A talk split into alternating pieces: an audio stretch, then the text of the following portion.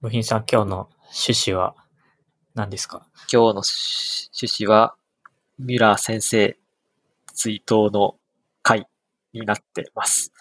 はい。まあ、ミュラーさん誰だという話なんですが。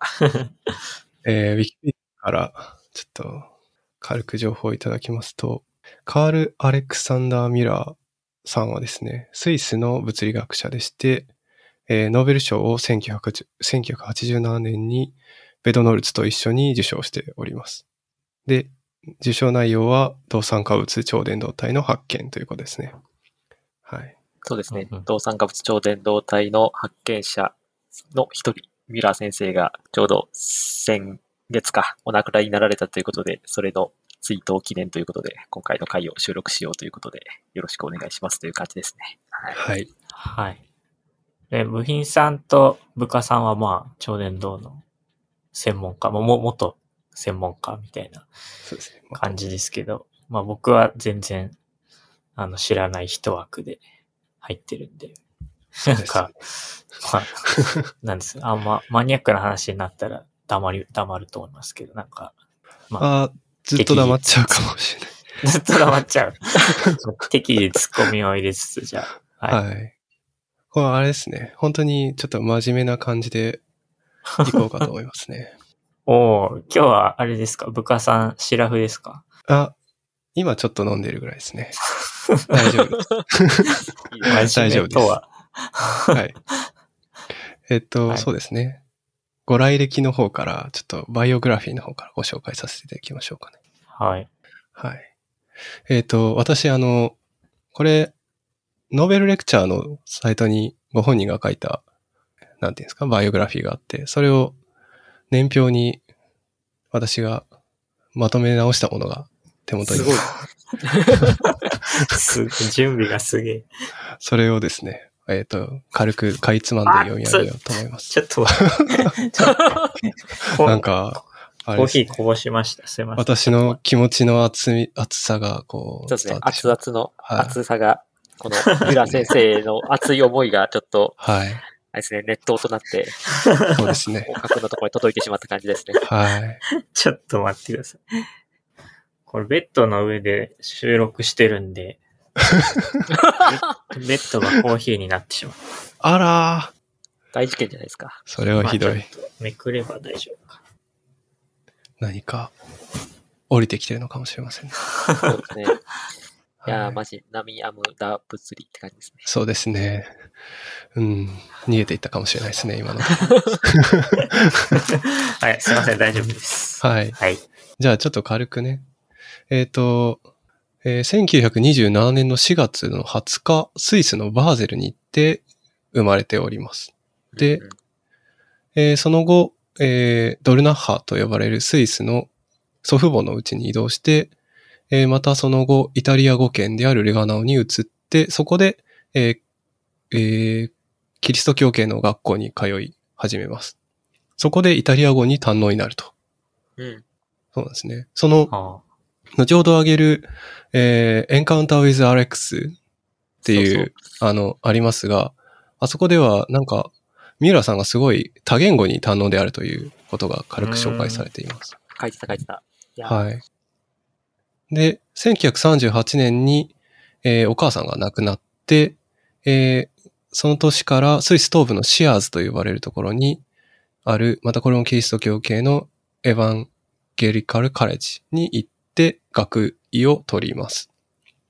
で、この当時は、えー、アルペンスキーを特に好んで行っていたそうで。スポーツマンですね、ま。そうですね。なんか、その、最初は体が弱かったらしいんですが、この時から、えっと、スポーツをよくやって、体が丈夫になったと。で、ラジオの作成っていうのを、これ、この時からやり始めて、電気エンジニア、そうですね、ううなりたがったと。これハード、ハードウェアとしてのラジオってことそうですね、ラジオですね。なるほど、ね。はい。で、この話はちょくちょく出るんですけど、このエンジニアになりたいっって言うんだけども、周りの先生が、えー、物理をやれって言って、仕方なく物理やりましたみたいな話ですね。まあ、年寄りがよく言うやつですね、これね。毒がありますが、えっと、45年に学士を取っていると。で、46年にスイス連邦工科大の物理数学部に入学し、えーっと、その当時のパウル・シェーラーと呼ばれる先生に、すごいいい先生だったそうで、あ、ポール・シェラーの、そうですね。なるほど PSI、パルシェラインスティティートのうんその人名前ですねに。ついてる人ですね。はいはい。そうですね。レジェンドだ。はい。その授業はすごい楽しかったそうなんですが、他の授業はつまんなかったらしくて、えっ、と、また電気工事士になりたいと思い始めると。なんですが、その、またカンツヒという方に、えー説得されて物理を続けた。で、そこでですね、はい。オルフガンフ・パウリに会ってて、そのパウリに強い感銘を受けて物理を、えー進めるというような決決意をしたというふうに書いています。なるほど。うんはいパウリの授業を受けたみたいな感じってことですそうですね。パウリの授業を受けたそうです。で、えー1956年、インゲボーグ・マリー・ルイス・ウィンクラー、ウィンクラーさん、奥さんとですね、結婚されて、翌年、えー第一子のエリックが生まれております。うんうんはい。インゲの名前はあれですね。 Encounter with Alex にも。はい。ちょいちょい出ていますね。この話つまんないですね、この アレックさんの。ねちょっとあれっすね。で、1958年に学位取ってて、で、その当時の研究内容は、アルファスーズのホール効果測定だそうそうです。あ、アルファスズのホールコーまた渋いこと、はい、そうです。ね。アルファスズってなんですか？なんかグレイティーンとかいう書そうです。鈴にもいろいろ結晶構造のものがあって、そのうちの一つがアルファ鈴っていうやつで、まあそれの、まあ、輸送特性とかを研究されてたんですかね。そういうことですね。で、その後、えーっと、なんか、応用部門をやりたかったそうで、えーアイドホール式映写機と言われる、あの、プロジェクターですね。プロジェクターの研究を1年ぐらいやってたそうです。はい。だいぶ分野が変わってる。そう。しかも1年だけですね。で1年後、また研究室に戻って、ここで EPR を始めます。電子スピン共鳴。ですねなるほど。はい。うんで、エンカウンターウィズ・アレックスで書いてありますが、えーっと、カーレク、カール・アレクサンダー・ミラーは、チャンピオン・オブ・ EPR だとなるほど。そうでして、EPR がご専門であると。なるほどね。チャンピオンなんて、ダークソウル3でしか聞かないんですけど。まあ、うん。あ、そっか。この EPR ってそういう意味だったんですね。なるほど。あ、そうですね。はいはいはい。はいなんか EPR って、アインシュタイン・ポドルスキポドルスキー・ーローゼンーと。ち、違います。 electron、なんだ？忘れました。ESR か。ごめんなさい。ESR ですね。ああ、 electron spin spin resonance。でもこれはですね、えここで言う electron pa、あれは、えーっと、電子常時性共鳴ってまたちょっと違うやつのパラマグネティックレゾナンスだから合ってるレゾナンスっぽいでいいんですね。EPR ではいいみたいですね。はい。あーああ、そうなんだ。まあ電子のスピン状態を見るみたいのは、まあ、はいで、えーっと、まあ、この頃、えー、60年、長女シルビアが生まれて、その頃スイス大学の講師となっています。これで何歳ぐらいなんですか？逆算すると。えー、33歳ですね。何さんで講師。まあ順調講ですね。師ですね。順調ですね。で、63年に、えー、IB IBM チューリヒリサーチラボラトリーの研究員になっています。ああ、基礎研究盛んな頃の IBM で、基礎研究やってたわけですね。なるほど。そうですね。こっから15年間ずっと STO、うんうん。えーストロンチウムチタネイトを研究すると。で、この流れで、えーっと、82年 IBM フェローの授与を受けて、1983年にベドノルツに、えー酸化物での超電の研究をやらないかというような勧めをする。で、85年に、えー研究、自分の研究に専念するためにマネージャーから退任して、翌年ノーベル賞受賞ですね。スピード感ありますね。ありますね。まあ、飛ばしたからなんですけども、なんか、なんで突然ノーベル賞を受賞してんだって感じです。そうですね。まあなんか、あの、超電導の研究は、その、やってたみたいで、ベベドノルツが特に、うんうん。な、なんでしたっけ、に、ニオブ？違うか。あ、STO だ。STO をですね、STO はあの、電子相関が強いところで、これにキャリア量を増やせば TC 上がるっていうのが分かってて、で、なんとかこう、TC 上げようってしてたんですけども、なかなかうまくいかないっていうのをずっとやってた。そうで、で、85年あたりにベトノルツが、えー、ランタン、えー、バリウム酸化物の研究例を見つけて、それをキャリア量を振りまくってやったら超伝導が見つかったというようなことがノーベルレクチャーに書いてあります。うん。まあ、そんだけなんですよね。なんか。なんか、最初めちゃくちゃ詳しかったね。突然、IBM 入ってからめっちゃ雑になった。情報がないんですよ、これ。あんまり。あの、本当に。なんかね、86年以降の情報はもっとないんですよね。まあ、あれですかね、管理職だったからっていうのもあるんですか、ね、あ、そう、そうだと思いますね。あのマネージャーやってたので、多分し、し、研究をもっていうよりも、なんか研究チームまとめてやったり、はい、なんだっけな、IBM のツイート記事も書いあったけど、なんかそこにはあの STM 作ったビニングとローラーとかを採用したのも、えっ、ー、と、そうですね。そのミュラー先生だったみたいなこと書いてあった気がするから、まあ、はい、その研究の管理っていうのがその時代主だったので、ちょっと情報少ないのかなっていう可能性はありますね。そうですね。その、一時期アメリカのヨークタウンにある、えー、トーマス・ジェイ・ワトソン・リサーチセンターにいたそうなんですが、その時にビニングを採用したと。うんうん、で、ビニングは、えっと、STO のキャリア量研究やってたんですけど、うん、途中で諦めて STM に行って、そこでノーベル賞を取ったらしいです。うん、はい。素晴らしい。そこの振り幅もすごいですね。その物質合成のところから装置開発に移るっていう。はい、あれですね、もともと超伝導の研究してたわけじゃないっていうのが面白いですよね。その、あ、そうですね。超伝導を発見したけど、もともとは超伝導をやってなくて、なんか STO の構造物性とか、はいはい。それこそ、えっと、EPR とかをメインにやっててっていう、なんか門外観からチャレンジして、その、うん、いきなり超伝導を見つけるっていうあたりが、やっぱ、持ってるなって感じがあります、ね。このミラーさんがこの動産化物見つける前は、その高温超伝導ブームではなかったんですか、うん、なかったんじゃないですかね。なかったんじゃないですかね。なんで突然やろうと思ったんですかね、それだと。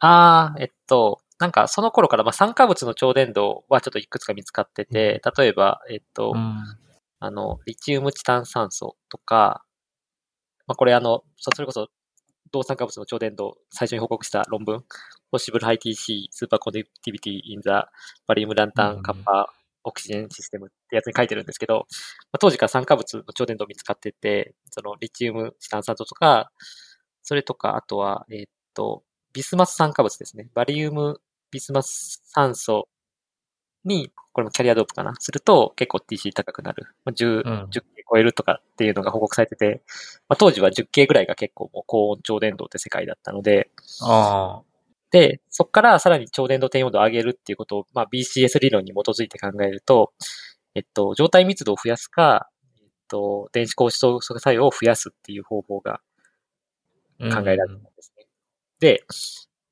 で、その方法の一つとして、まあ、電子高子相互作用をもっと強くする、物質の候補として、なんだっけな、そう、なんか、まあ、ヤンテラ効果とかっていう、まあ、電子格子の、えっ、と、歪みが起きる現象があるんですが、まあ、それをうまく活用したメカニズムっていうのが、えっ、と、ペロブスカイト型の酸化物で生じるんじゃないのかってのが、えっと、理論的に予言されていて、じゃあそれが実現する物質候補は何かって見たときに、銅酸化物が候補として上がるので、うん、じゃあ実際合成してみようってことで、合成してみたら、やったぜ。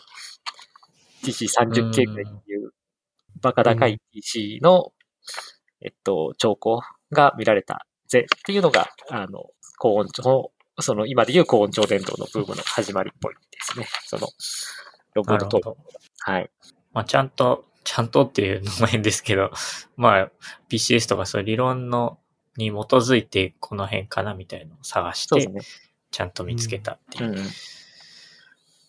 うん、一応戦略はあったって感じです。うん、で、そうそう。で、もともと、あの、10K とかがもう高温超伝導って言われた世界が、まあ、いきなり 30K 超えて、うん。でそこからさらにいきなりもっと急に研究開発進んで、あの、90系超える物質は見つかるわ、それこそ最高135系ぐらいのものは見つかるわってことで、一気にその高温超伝導っていう世界がうん100系超えの世界に迫ったっていうのが、その、その高温超伝導のブームを切り開いたミラーさんとペトノロス先生の、あの業績ですね。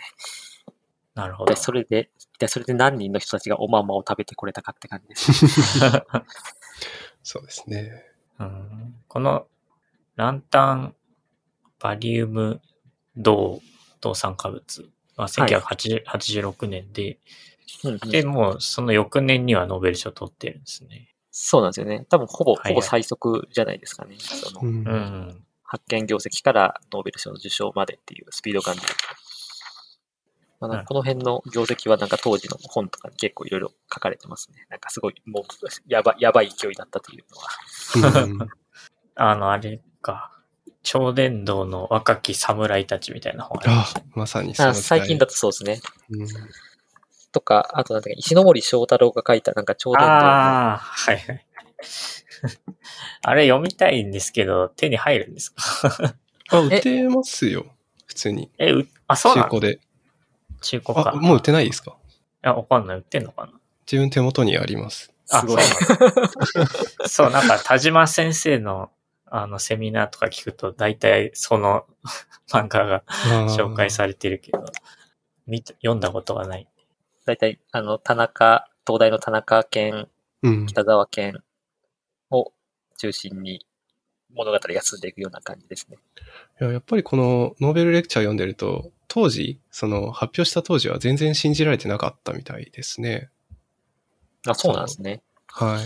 みんないぶかしげにうんうん。してて、で、その田中、田中さんがようやく追試して、それが朝日新聞のニュースになったとかで、うんうん。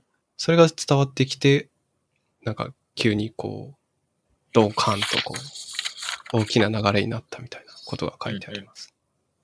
うん。そうですよね。だから、この当時、その、この回最初報告した時点だと、ゼロ抵抗の兆候は見えてたけど、まだなんか超伝導の他の特徴である、あの、マイスナー効果とか、うん。微熱の飛びとかは全然まだ観測されてなかったし、そもそも何の物質が超伝導になっているのかっていう、うんうんその物質の動程とか、なんだっけな、結晶構造の動程もできてなかった状況なので、ちょっとまあみんなが、あの、怪しいなと思うのはごもっともな話そうですね。な感じですね。いやーで、そのタイトルも possible、何でしたっけ？最初の possibleハイ TC スーパーコンダクティビティそうです。in ポッシブルっていう LBCO ですね。はい。控えめなタイトルにしたと書いてありますね。あ、そうなんだ、これ。はい。なんかもう僕の中で possible ってつくと、 possible superconductivity in brain みたいな 論文が想起される。そうですよね。もしかしたらそうの in brain の人も、そういう真面目な意、味で書いてるかもしれない。そうそう。控えめに。 possible ってつけてるあたりがね、謙虚さが現れてますけどね。ディアスさんとかなんかね、 nearly room temperature とか、そうなんですかね APS のタイトル見ましたか？あれ。ほぼ常圧で常温超伝導が出るって書いてありましたね。あ、そうそう。あれなんか、なんか言ってますよね。なんか、はい。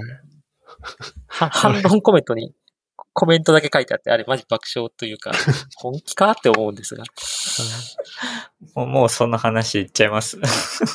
やめときましょう。ちょっと後にしましょうね。はい まあ、パッと、パッと終わらせましょう。この、こん今回の目は実はそっちなんでね。えー、そうなの？ミラーさん、かませ犬だった。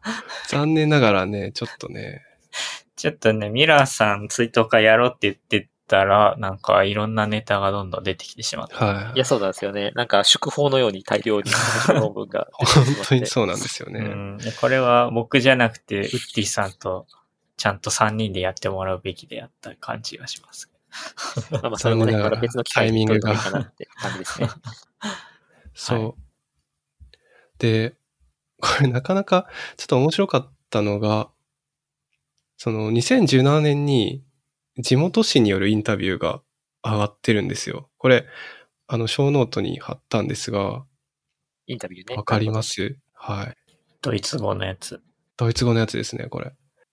これね、すごいんですよ。あうの、ん要はまあ、えっとですね、インタビューで、はい、その今までの人生とうんうん最近の話をしててですね、で、まあ最近本書きましたよみたいなことも言ってて、自伝、うんミューラーさんが。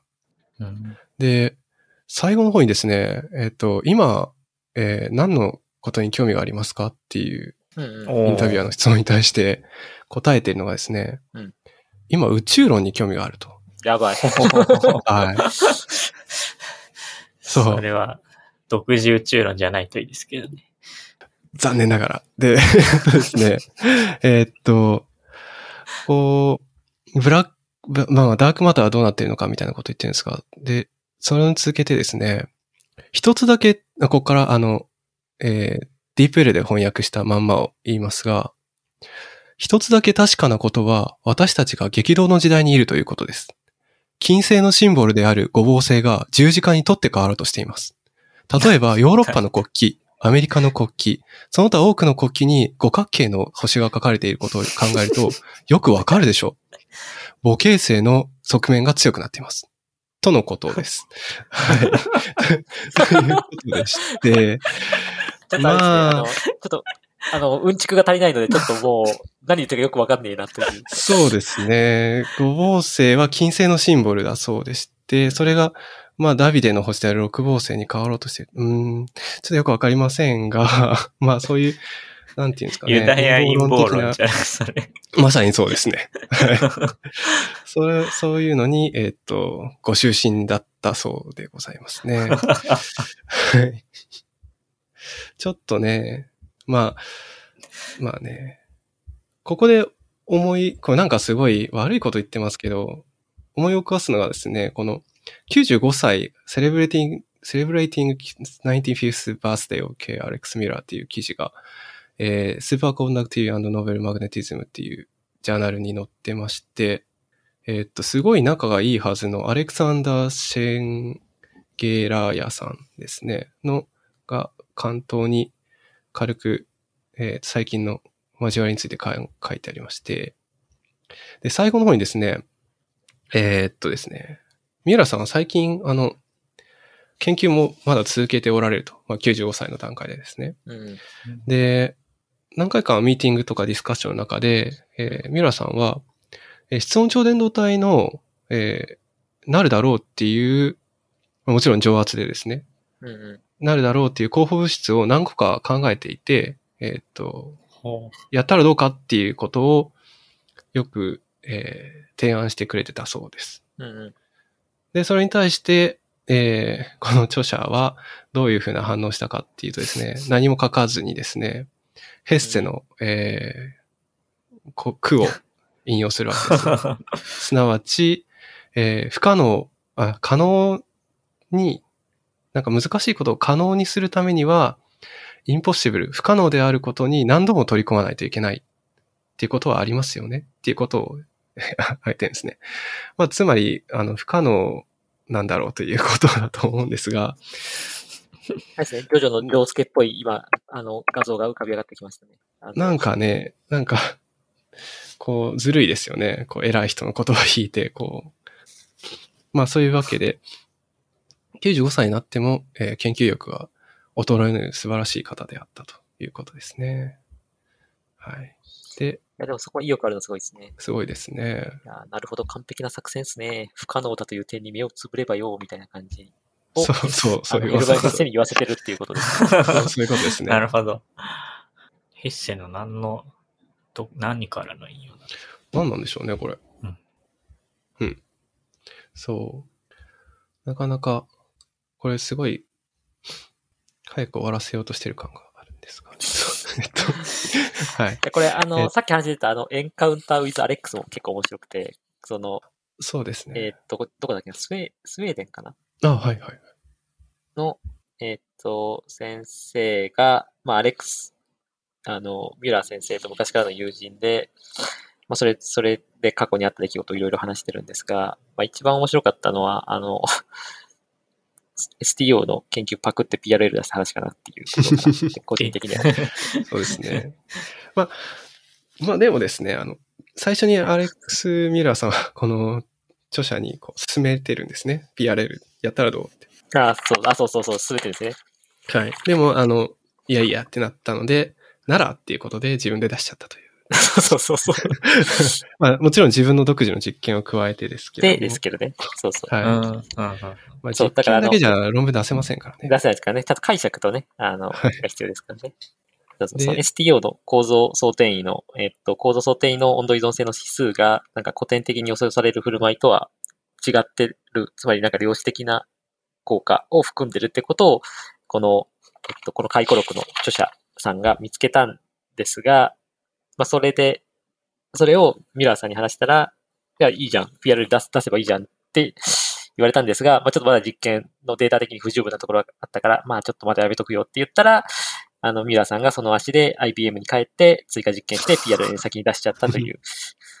はい。そうですね。これやっぱり多分本人もちょっと恨みがあるんじゃないかなって思うのがですね、ですね。それは結構、うんこれ、だから、あのーところどころなんかこう、あの、恨みを残してる感じの文章を感じるんですよね。はい。ありますよね。一番大きいのがですね、あの、ノーベル賞受賞の時に、三浦さんはなんか、パーティーで、えースピーチをしたと言ってるんですね。うんうんで、スピーチの内容は覚えてないですってパッと終わらせてるんですね。この中で。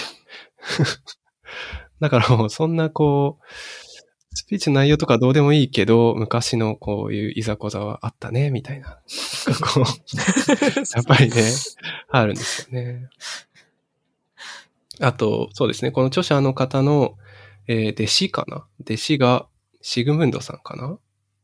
が、うんうんアレックス・ミューラーのこう論文を引かなかったということで、えーミューラーさん激おこうんうんということで、えー口論になったそうですが、まあ、若いもんは間違いをするよねって言ったら、まあ、そうねっていう感じに終わったというふうな、えー話も含められてたりとかして、なかなかね、本当にこの人と仲良かったのかなっていう気がするんですが、ほんまなんか、まあなんか一緒に夏を別荘で過ごしたとか、あの、ノーベル賞を受賞した後、講演会に来てもらって、まあいろいろ家族ぐるみで仲良くしたみたいなことは書いてあるんですけど、なんか物理の面に関しては、なんか、なんかところどころにこう恨み節がきなんか感じ取れる。ちょっと自分の性格が良くないのかもしれないですけど、ちょっとなんか言いたいことあったのかなって思うような感じが。そうですね。ただまあ、ミューラーさんに対するなんか、あの、ご機嫌取りみたいな文章もそこらかしらにこう散りばめられていて、まあ、良いですね。そうですね。その、ミラーさんが家に置いていったセーターがあって、違うかなあの、着てったのかな？誰？本人のもの。で、それはまだうちに置いてあって、あ。貸したんですよね？そうです。貸したんですよね、確か。で、それはまあ、クローゼットに置いてあって、えーこれはミュラーのセーターだということで、家族の中で、えー知られていると。まあ、そういうような、まあ、そういう、何なんだそのエピソードっていう話です。けども。うん、あ、そう。で、あと、アレックスの家に行った時かな、なんか、アレックスはめっちゃ車が持っていて、で、やつはなんか、12シリンダーのロールスロイスを持っていたり、なんか、他にもいろんな車を持っていたみたいなこと書いてあって、お、あの、これは、金持ちや、あの、ミュラーさんが金持ちなのをちょっと当てこすってんのかとか思いながら、なんか、そうですね。車が本当に好きだったみたいですね。その、うん。ラジオが好きで電気工事士になりたいっていう話の中で、その流れでやっぱそういう機械系が好きだったみたいで、うん、なるほど。はい。その、この95歳誕生記念特集の中に、えっ、と、別の似たようなやつで、多分読めない。オープンじゃないんですけど、K. Miller's The Honorary Professor of the Kazan University って、 Kazan University の方が書いたやつがあるんですが、そこでは、えっ、と、いい写真があってですね、うんうん。えー雨の中、自分の車のワイパーを直すミュラーと、それを後ろから見る著者っていう写真がある。はい。すごい、そういうなんか、車との、こう、うんうん。ツーショットがあったりとかですね。これはなかなかいいね。そう、いい論文なので、いい論文っていうか、いいエッセイなので、一読、えっ、と、読める方は一読をお勧めします。多分こっちの人は本当に仲良かったんじゃないかなっていう感じがします。ああ、その火山大学の方は。そうですね。ボリスさん。ボリス・コチェロコチェロフさんですかね。こっちのクリスチャンの方ダメ？ちょっと聞いてみたいのが、その、さっき地元紙のインタビューで、あの、自伝を書いたって言ったんですが、ああ、自伝についてコチェロフさんは送られてきてて、その自伝がですね。どうやら、えっ、と、過去の研究仲間とか仲いい人だけに送ったものらしいんですね。ミュラーさんが。送られてきてたのかなっていう気が、ちょっと楽しみ、楽しみというか、ちょっと気になるところではありますが。はい。気になるところですね。そうですね。このクリスチャンさんの Encounters with Alex の角5.2が、あの、部下さんのツイッターのヘッダー画像ですね。そうですね。こっから撮ってきてます。勝手に。これ、だいぶ前からこの画像でした、ね。そう。そうですね。ツイッター始めて、すぐ後ぐらいか。あ、違うわ。最初はあれだ。ダビデの六芒星の手拭いを頭にかぶった日本のおばちゃんの写真。なんかそうトップ画像だったかな。それの後かな。いや、なんかこの写真だけ見てて、まさかそんな偉い人だと思わなくて、怪しいおじさんだなと思ってずっと見てたそんですよな、まさか。ノーベル賞受賞者やぞって感じですね。で、動産化物って、まだ動産化物超伝体との、こう、理論ってまだ解明されてないわけですけども、この発見者である三浦さんはどう思ってたかっていうと、まあ、発見当時の理論から全然今まで離れてなかったみたいでして、あの、全然否定されてるんですけど、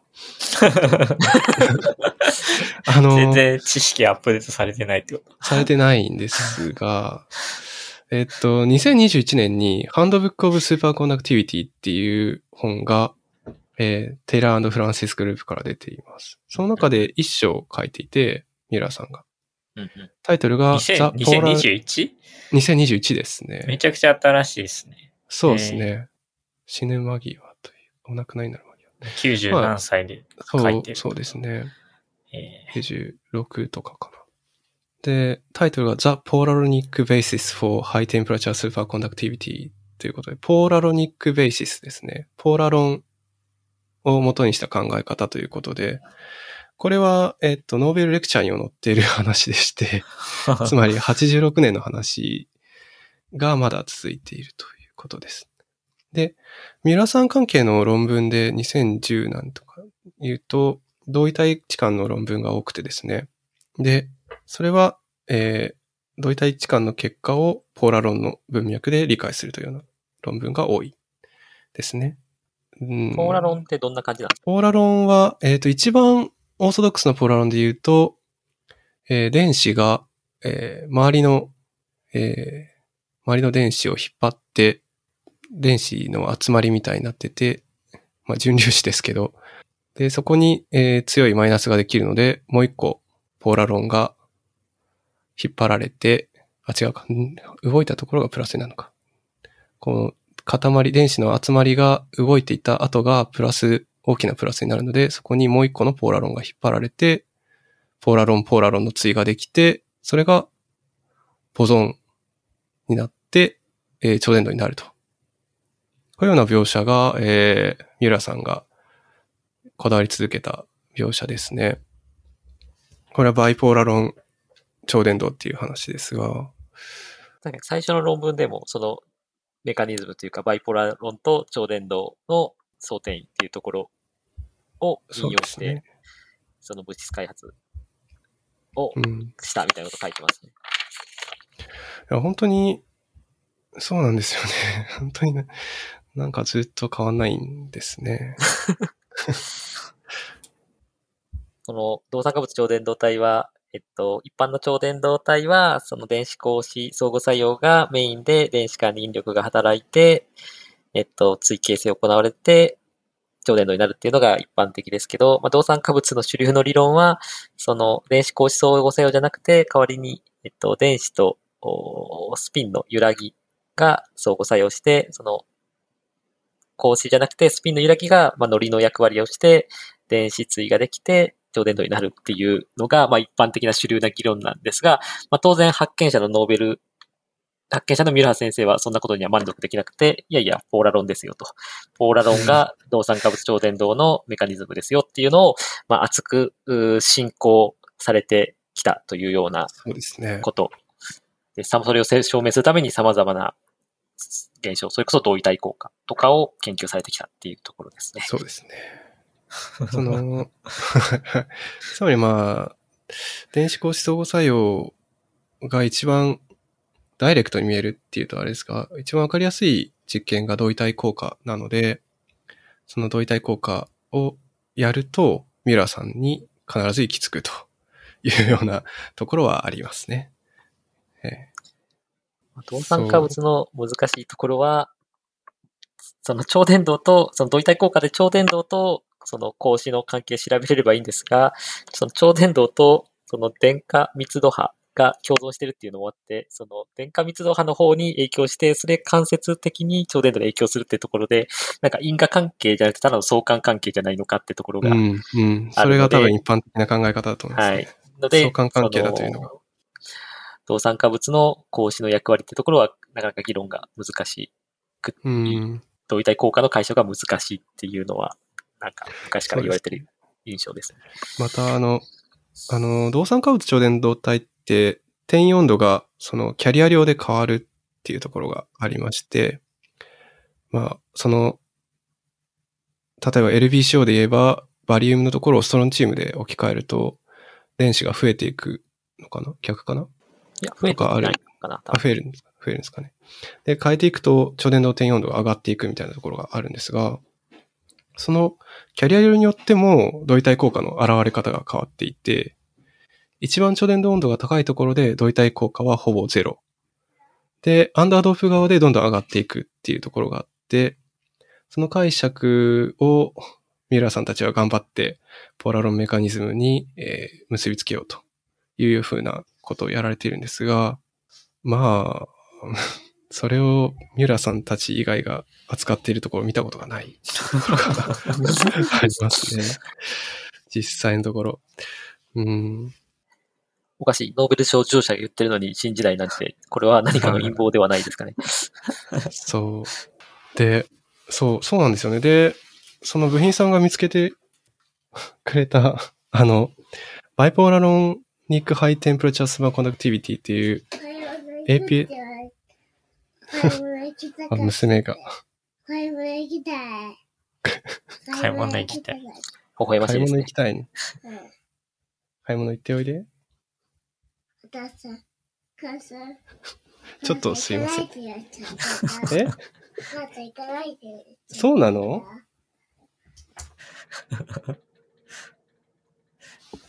はい、失礼いたしました。はい。はい、失礼いたしました。部品さんが見つけてきた。はい、あ、そうですね。部品さんが見つけていく。はい。これ、PRX か。PRX のバイポラロンが、うん、えー、超伝導を引き起こしそうだっていうような論文なんですが、理論の。2023年1月30日、めちゃくちゃ新しい。そうなんですよ。つまり、ポーラロン理論は死んでないってことなんですよね。そうなんです。はい。で、これですね、実はエピソード30で紹介した論文と関わりがありまして、その当時も、えっ、ー、と、2022年、21年あたりにバイポーラ論で、えー、超伝導、動酸化物の超伝導が出るっていうような論文があったんですけども、うんうん、それは一次元の話だったんですね、モデルが。で、今回の論文は二次元に展開していて、二次元の物理系でも、えー、バイポーラ論によって引力が生じると。電子間引力が生じるというところを、えー、出されていてですね、うんうん、死んでないんですね。うん、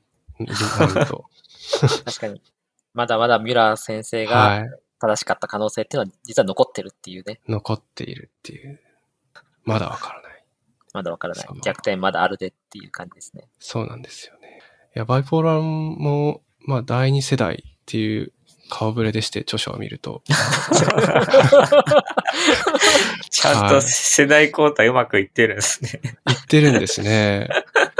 その、一個前はあの、アレクサンドロフさんがまあ急戦法だったんですが、やっぱりそこら辺のロシア系の方が、やっぱ後ろの方に著者についていて、うんそういう流れなのかなっていうようなことを感じさせるところですね。こうやってどんどんとこう系譜が疲れていき、ついには、えー解明に至るという、こうジャンプのような、こう、展開がそうですね。今回は中国の方が筆頭で、あとはコロンビア大とかのそうなんですよね。メンバーとかが入って、あとあれか。あ、そうか、そうそうそう、とか入ってるので、UBC とか。うん、そう。結構、で、結構高引用数の AJ ミルズ先生とかも入ってるので、うん。え AJ ミルズ先生はインエッジインデックス102だから、かなり有名な理論のあ先生、です。すごい。なんで、あれですね、その、中国、アメリカっていう、まあ政治的には対立してるけど、研究的には、あのは、い協力して、その、バイポーラー論理論を盛り立てようとしてる意思を感じますね。素晴らしいですね。そう。まあ、なかなか、まだまだわからないというところですね。そうです。ね。動産物、まだまだ発見が続いているので、はい最近も新しい発見があったりしているので、まだまだミュラー先生が発見した物語は終わらないっていう感じですね。はい。こう、見つかった時には、こう、ふと空を眺めると、ミュラーさんが笑顔で微笑んでいる。そんな情景、情景が目に浮かびますね。はい。これはクソコラにするチャンスだな。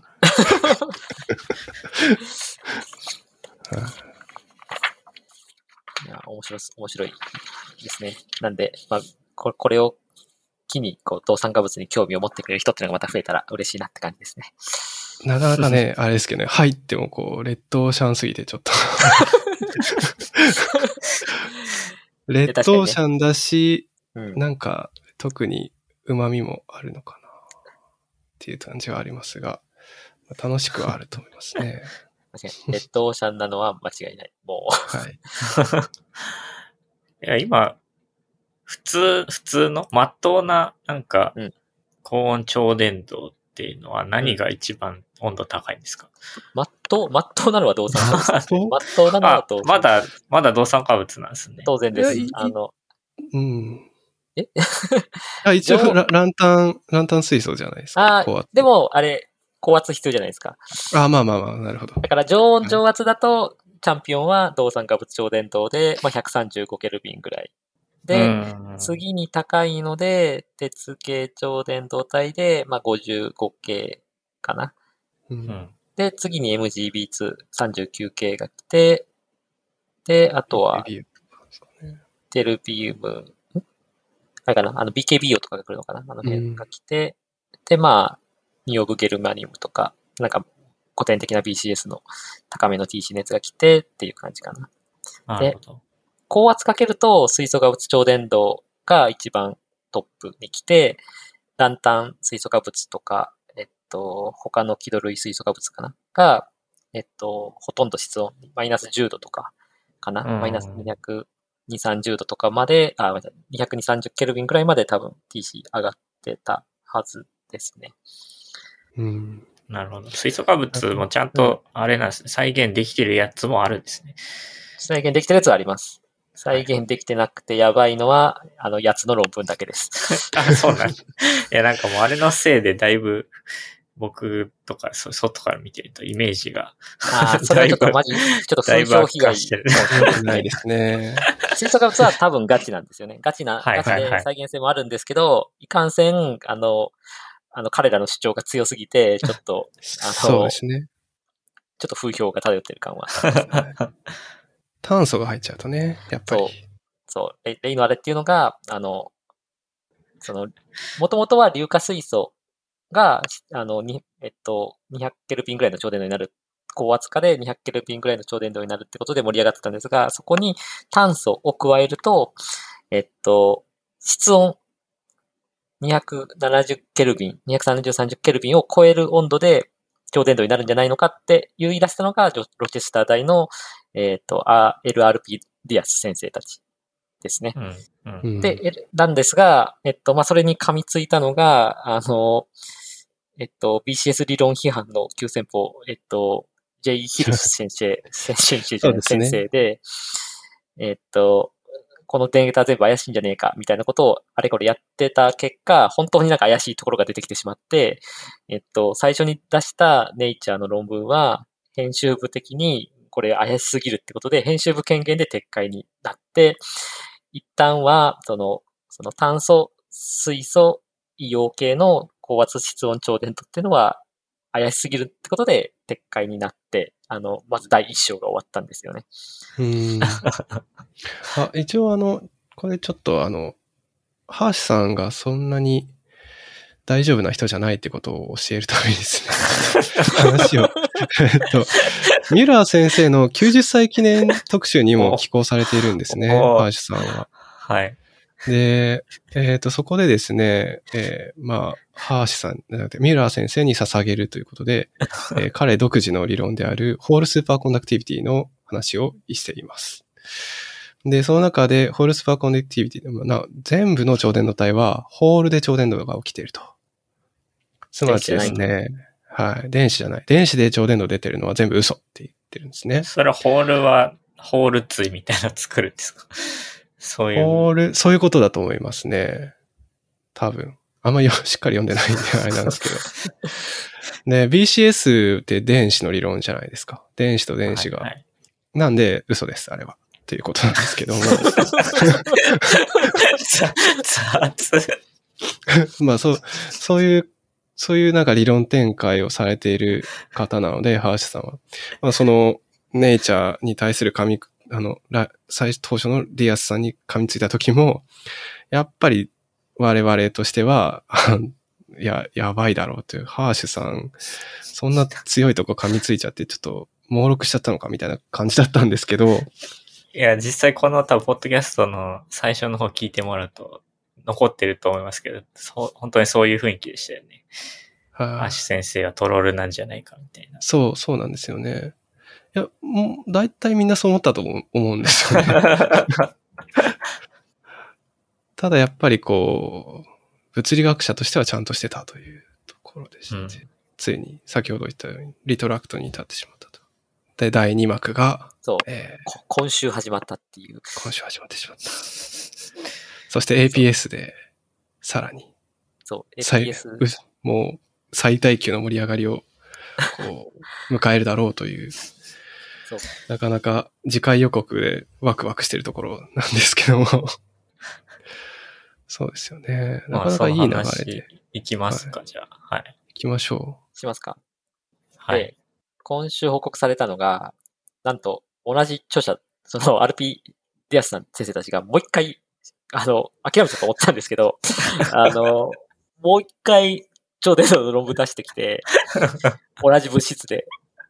う。でで、今回は、なんと、えっと、まあ、今回もあのネイチャーのフォーマットで書いてるんですけど、はいはい。えっと、今回は前回の反省を生かして、えっと、前回は電気抵抗と、まあ、自家率を報告したんですけど、今回はそれに加えて、えっと、結晶構造解析、X 線構造解析と、えっと、放射光を使った、えっと、反射率測定かなを行ってるんですね。で、反射率測定から、えっと、反射率って、えっと、超電導体になると、まあ、マイスナー効果の関係もあって、すべての光を反射する、反射率1になる。あの、超電導ギャップよりも、えっと、低い、えっと、エネルギーで反射率が1になるっていう特性があるので、まあ、そこから超電導ギャップの大きさ見積もれるんですが、まあ、それをまさに観測して、超電導ギャップの大きさまで見積もってきて、データを加えて、でしかも、前の報告、前のネイチャーだと、だいぶギガパスカルが高圧が必要だったんですけど、今回はもっと低いギガパス、低圧ギガパスカル。えっと、前の報告は、えーっと、なんだっけな。150ギガパスカルぐらい必要だったんですけど、今回はなんか100ギガパスカルぐらいのオーダーで、その 275K、もうほぼ室温の超伝導が出ますよっていうところを、電気抵抗、自家率、えー、っと、X 線構造解析、光学反射率測定から報告してきたっていう、すごいリベンジをやってきたんですね。で、面白いのが、今回は、あの、リアス、そう、今回は、あれですね、あの、前のネイチャーの論文だと、電気抵抗のやつが怪しいんじゃないかっていうことめっちゃ言われたので、えっと、まず電気抵抗のデータ載せてないんですね。で、で、じゃあどうやって直点温度を決めたかっていうと、交流自家率で求めてるんですね。はい、前は、えっと、ちょあれ、直流自家率っていうのかな？あの、普通に、えっと、点温度でマイナス何効果が見えるっていうのを、えっと、ベースに自家率測定したんですが、今回は交流自家率の測定で、えっと、TC 決めてて、で、そこから、あの、点温度決めて報告してるっていう感じですね。なんで、今回は、あの、突っ込まれる余地がない。あの、間違いない、そう。本物の論文だっていうとこですね。そうですね。で、これ、本当に、こう、なんか反省が見られないっていうのがですね、このデータマテリアルズアベイラビリティって、まあ論文の最後の方にありますけど、こういうですね、やっぱり、あの、リクエストに応じて著者があげますよって書いてあるんですね、生データを。まあ、どこの論文にも書いてありますけど、そういうことって。いや、お前は、最初から載せろというふうな 思うんですが、まあ確かに。な、何、何を気取ってコレスポンディングオーサーポンリクエストを言うとるんじゃという 気がするんですが、なんかね。リクエストしてみたらいいんじゃないですか。あ、まあそう、そうですよね。リクエストしてみたらいい。いや、そうなんですよね。まあでもこの自家率の測定のやつは、一見あの、定員のところでしか載せてないので、ちょっとあれなんじゃないかって思うかもしれませんが、どうやらですね、この高圧での自家率、超伝導系の測定した論文をちょいちょい見ますとですね、まあ大体こういう絵ばっかですね。こういう分野の方はこういうようなのが普通みたいですので、そこら辺はあまり突っ込みできないかな。まあノイズがすごい大きいのはちょっと気になりますが。うん、そうなんですよね。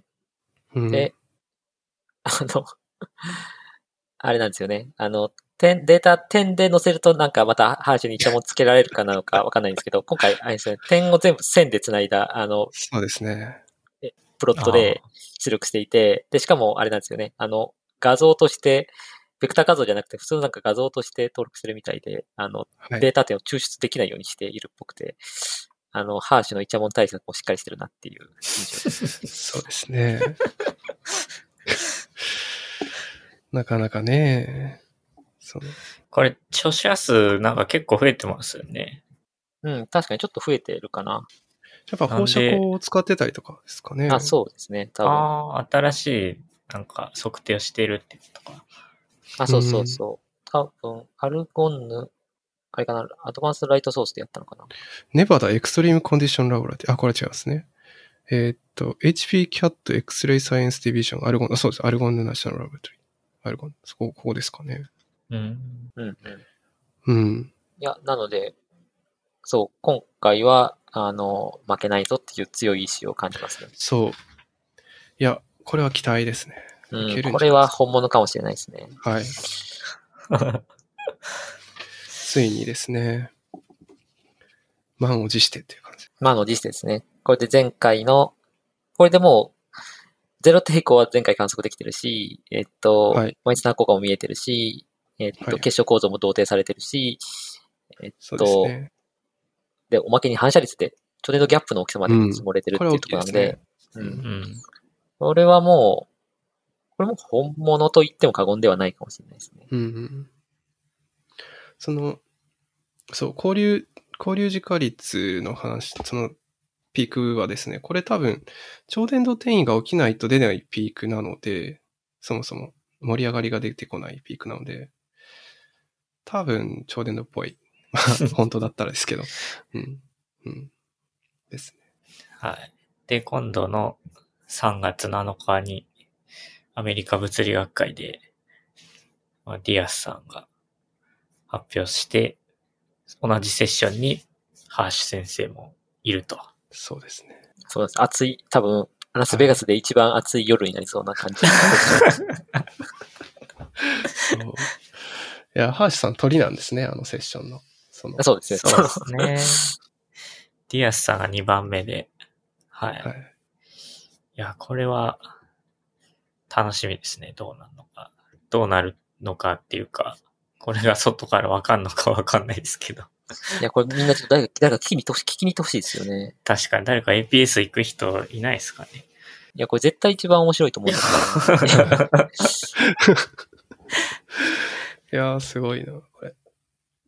まあ、このセッションでディアスさんたちが、1、2、3、えっ、と、あ、そんないっぱいある。そうですね。4つかな？あセッションがあそもそも5つだ。5つ。また、 at extreme condition だから、そんなになんか、はい。多分ディアスさんたちが 独壇場になるんですね。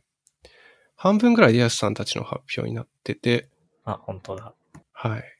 まあ、その、最後のハーシュさんの発表の時にディアスさんは残っているのかっていう 疑問はありますが、いや、逆に、あの、ハーシュが早起きできるかっていう感じです。あまあ、それは余裕で多分来るでしょう。あ、午後3時。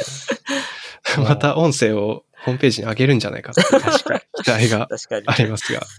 そう。で、その中で、は、あの、ディアス先生たちは、あの、新物質のほぼ上圧の室温超伝導を報告するっていう話ですからね。そうですね。なんか、アブスト読むと、一回高圧で作った後にちょっと圧抜き気味にしたら、ちょっと圧が弱く、その弱い状態の圧でも、室温、ほぼ室温の超伝導が出ているとうんうん。いうようなことが書いてあってですね。すごいですね。ここまで来たかというところ。ついに来たって感じですね。いや、はいこれは、これ、まさに、ミュラーの次はディアスだって感じですね。そうですね。ノーベル賞もんじゃないか。いや、まあ、本当だったらねね、本当にうん、室温ですからね。そう全然ノーベル賞ですよね。すごい。そう、それをディアスさんが発表されると。うんなるほど。今一番熱いネタを。はい。やすごいです。ね。ハーシュのアブストは、なんか BCS 理論によると、ホニャララが予言されるっていう書いてあって、これだと BCS をちゃんと信じてるみたいになってますけど。へーそれ反語だと思いますね。反予測されるんだ。予測されるんだけど、うん予測されるんだけど、実際はそんなもの見つかってないから、BCS は間違ってるっていうような論調だったはずですね。あ、そうなんだ、これ。あそうそうそうすごい。その BCS で予想される電子系の超伝導体ですね。それが、えっと、本当にじ実験として電子が、えーペアリングになっているっていう実験結果っていうのは一つもねえんだっていうことが書いてあります。はい。なあ、のでこれディアス批判してるのかと思ったら BCS も批判してるんですね、同時そうですね。に。BCS っていうか、あれですね、あの、水素化合物系の超伝導すべてを否定してますね。ああ、あ、なるほど。水素化物超伝導が超伝導体だという証拠はなん。なんですね。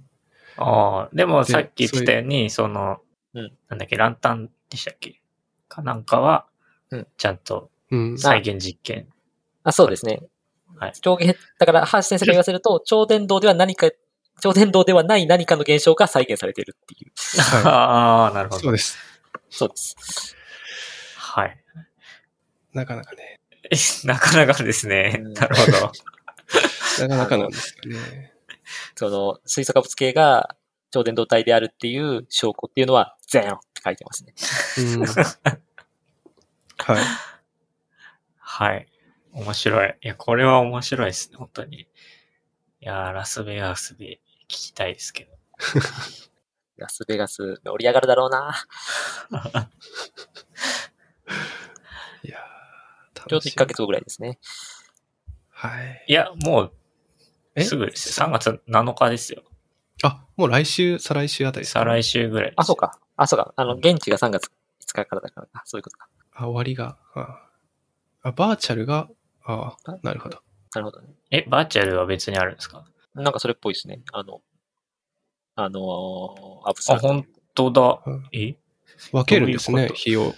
もう一回じゃあ同じセッションやるんですかこれ？いや、あそんなことはないと思うんだけど、なんだろう。バーチャルでやりたい人は、この時期にあるんじゃないですか？そういうあそういうことか。ことか。うん、そうですね。このセッションは3月7日って書いてありますね。はいうんはい。そうですね。ディアス先生の3月7日ですね。なるほど。そのディアス先生なんですが、なんか別の疑惑が持ち上がっていて、はい、来ましたね。なんか、なんか一ツイッターで見つけ、見見かけたんですけど、なんか、2021年にフィジカルレビューデータで報告された、えっと、二硫化マンガンの物性に関する論文があるんですけど、どうも、そこに載ってるデータっていうのが、その著者の一人が、えっと、2013年に報告している4セレン化ゲルマニウムのデータと実は同じなんじゃないかっていうことを指摘する論文が、えっと、上がってるんですね。で、その著者の一人って誰かっていうと、あの、ディアス先生っていう。うん。いや、ディアス先生結構若かったんですね。なんか2013年にうん PhD を取ってるあ、そうですねって。いう方、まあまだ PhD 取って10年くらいのうん、人なんですね。そうそう。だからバリバリの新進気鋭の研究者って感じですね。まあ、その中で、その室温超伝導を見つけたり、金属水素を見つけたり、マジ、あの、大活躍っていう感じですね。はい、いや、すごいな。そう考えるとめちゃくちゃすごい。そうなんですよね。だからまあ、は嫉妬されててもおかしくはない。おかしくはないんですよね。なるほど。うん圧倒的業績がありすぎて、みんなかはら嫉妬された結果、こう、いろい。いろこう、そうですね。叩かれている。はいそうそうそう言。われもない、そういう。そうはい。ねいやまあ、ただ、まあ、このグラフを見ると、もうめちゃくちゃ一致してる おーそうですね。本当に。これはすごいな。こんな会うことある？みたいな。よく見つけたなっていう。そう、なんで、どうやって見つけたんだよ、その、理論と結果と一致してるってっていう。そう。低音部だけやるとめちゃくちゃフィットするっていう、そのデータが。うん。な、なん、すごいですよね。でも、低音、なんで低音部だけいじってんのってことになりますからね。そうですよね。測れなかったのかな？測れないから、別のデータ持ってくるかっていう。あでも 言うほど、あ、低温か、低温です。20ケルビン、100、120ケルビン以下ですね。うん。ーうん。なんか実験の都合でデータが足りなかったからか。うん。ので、そこだけは ちょっと作ってるっていう、うんまあ。可能性はありますね。昔取ったデータあるから、ちょっとこれ持ってくるかっていう。つながりも悪くない。よしみたいな。あそういうことか。と昔、どっちかは、どっちかっていうか、2013年のデータ新しくて、新しい論文にそれをそのまま使ったのか、うんうん。もしくは2013年の時点でこの自動でデータを作る仕組みをもう編み出していて、うん。ああ、なるほど、ね。それを再利用したのか。その発想はなかったな。つまりデータクリエイターってやつですね。データ、そう、ハイパーデータクリエイタークリエイ。ター。いやー、なかなか辛いですね。いやー、嫉妬って怖いですね。怖いですね。こんなとこまでこう、見られちゃうんですね。これ、マジ見つけたやつ何者だよって感じですけど。これ面白いですね。このパブピアっていうサイトはなんかこう論文に対していろいろコメントを書けるみたいなうんうサイトで、これ書いてる人は誰なんだ書いてる人は、エリオ、エリオロ、エリオラエナカントトレイ。さん。ん。これ誰なんだろう。どれどなた？あ、コメントが増えている。このファンデル、コメント2のファンデルマデルっていうのは、あの、えっと、まあ、有名な先生ですね。オランダの先生かな。で、あれですね。あの、オランダか、ジュネーブかな。うん。もうこの結果は無視するべきであるって言ってますね。そうですね。PRL。つまりもう一回研究できるよっていう。ヨハン・クライフ。ヨハン・クライフの 言葉が引用されている。あ、これ。エブリディスアドバンテージハズアドバンテージ。そうそう。ピン、ピンチはチャンスみたいな感じですね。う んな、な、なんですかねこの名前は植物の名前から取ってるんですね。この、ああ、じゃあ匿名の人なのかなそういうことですね、多分。あ、なるほど。匿名でもできるし、実名でもできる。うん。はいうん。あじゃあその点ちゃんと名前出してるファンデルマネル先生はすごいですね。うんうん。すごいですね。これファンデルマネル先生はあれですね。あの、ハーシと一緒に、あの、ディアスへの批判論文も出してるああ、なるほど。うん。感じですね。仲間が来たかって感じですね、じゃあ。あそうそうそう。あだから、まあ、ハハーシの仲間ですね。うん、で、俺らだけじゃなくて、なんか、ほら言っただろみたいな感じで、コメントかけに来た感じですね。いや、マジ、ファンデルマネル先生がまさかハーシと一緒に論文書くとは思わなかったんですけどね。そうなんですか。うん。いや、普通、普通に 暇なのかなっていう。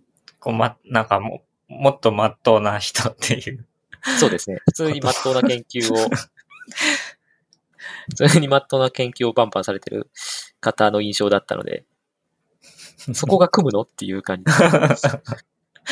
へえ。いや、結構、おもし、面白くっていうか、動きがありましたね。ありましたね。結構、やっぱ、おぼかた事件っぽくなってきてますね。なんか前やばいっすね。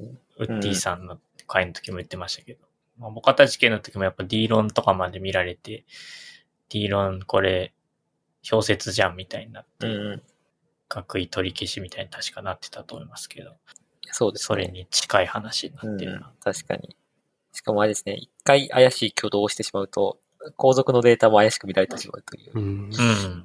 ぱ誠実で、誠実であるのが大切なんだなっていうのがよくわかりますね。そうですね。生データ載せてくれりゃいいのに。なんか、あれですよね。その、今回のやつって、そのネイチャーのフォーマットに乗っ取りすぎてて、うんうん。その、あのメソッドのセクションがわ分かれてるっぽくてですね、うんうん。その、測定のところを見ると C メソッドセクションって書いてあるんですね、詳細は。うんで、メソッドセクションないんですよ、まだ。そのえ、マイスクリプトに。多分論文が載った時に、多分、あの別で載る、なる。ジャーナル、ナイチャーに載った時はに、載せずに。はいやプレプリントあれじゃない？あの、バージョン2に載ってるんじゃない？これ。え、載ってなかったっす、ね。嘘載ってるない？サンプルプリパレーションと、ラマンと、あ、載って保留ました？時化率と、あるある。増えてる増えてる。あ、増えてるんだ。と、シンクロレッドインフラレッドスペクトロスコピーがあるから。増えてる増えてる。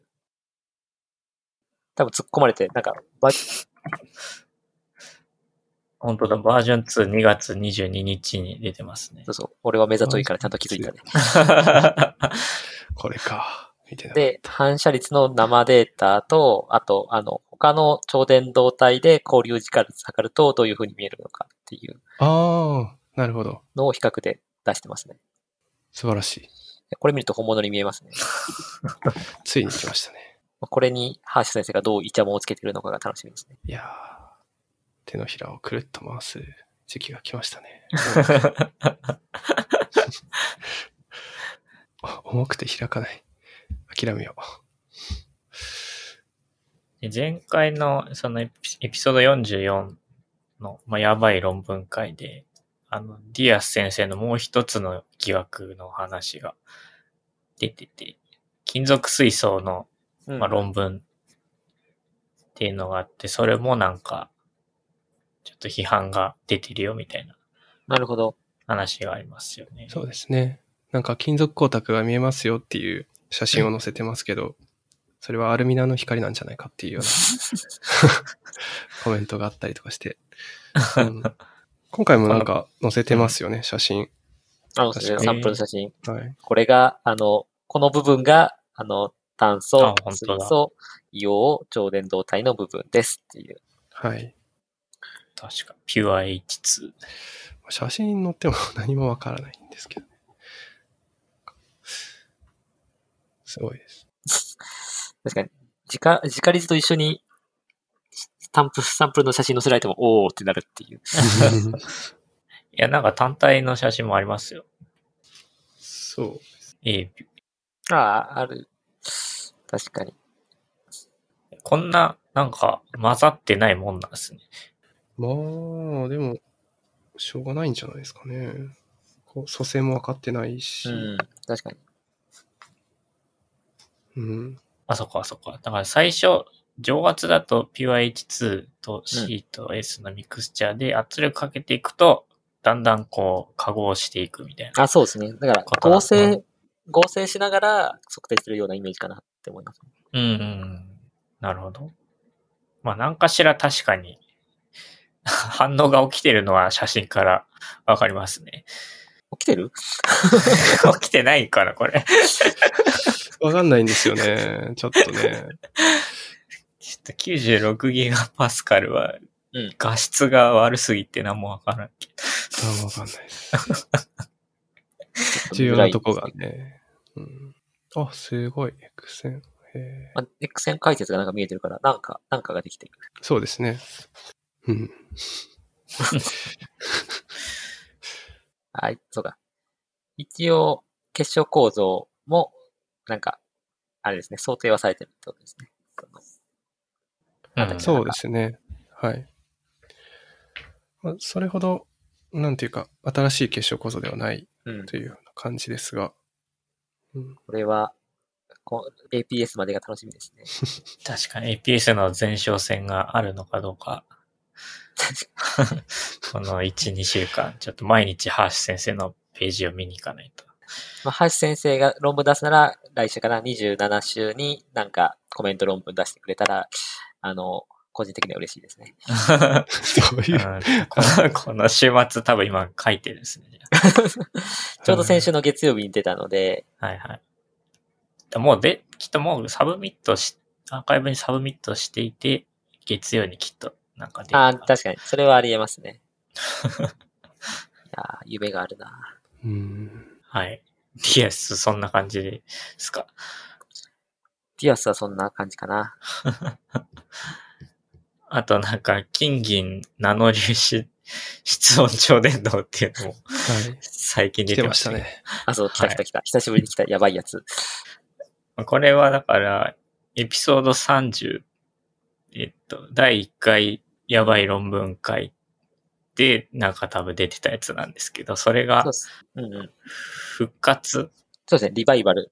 復活ですね。違う著者たち、同じインドなんですけど、違う著者たちによって、あの、多分。同じ大学の、前回が理学部の方たちだったんですけど、今回工学部の方たちです、あ、なるほ。ど。じゃあ産業医に近づいたってことですかね。そう、そうですね、まさに。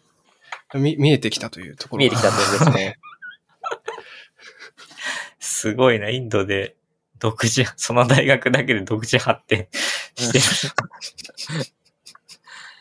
前回は多分2019年頃に出たんですけど、まあ、そこから、えーっと、著者も一新して、はい、新しい論文が出てきた感じですね。はい。そう、びっくりなの。著者一新してるんですよね、本当に。そうそうそう。一人も被ってないんですか？確かに一人も被ってなかったはず。はいあ、もちろん、なんか複数論文出てたから、当時。ああそうか。もしかしたらどれかの一つ、どれかの一つとは被ってるかもしれないけど、多分、でも、最初に出したグループとは違うはず。うん。そうですね。だから今回の売りはですね、前回はやっぱあの、すごい、あの、最後の方、バージョン3の方では、ものすごい量の実験の詳細とか出てて、まあ、分散剤のロットが違うとできないとか、まあそういうことがあったりとかしてですね、学生が1日何時間もかけて洗ったとか、あ、そうだ。まあそういう、あったなそういう、やっぱあの再現性が全然取れなかったっていうところが問題だったということが、えー意識としてあったようです。で、今回はすごい簡単に作れると。えーまあ、なんかグラスに酸化物の、えーやつをスピンコートして、その上に、えー色金を蒸着するとできると。というような簡単な形でできて、で、何回もこう再現性があるというふうに主張しているということですね。うん。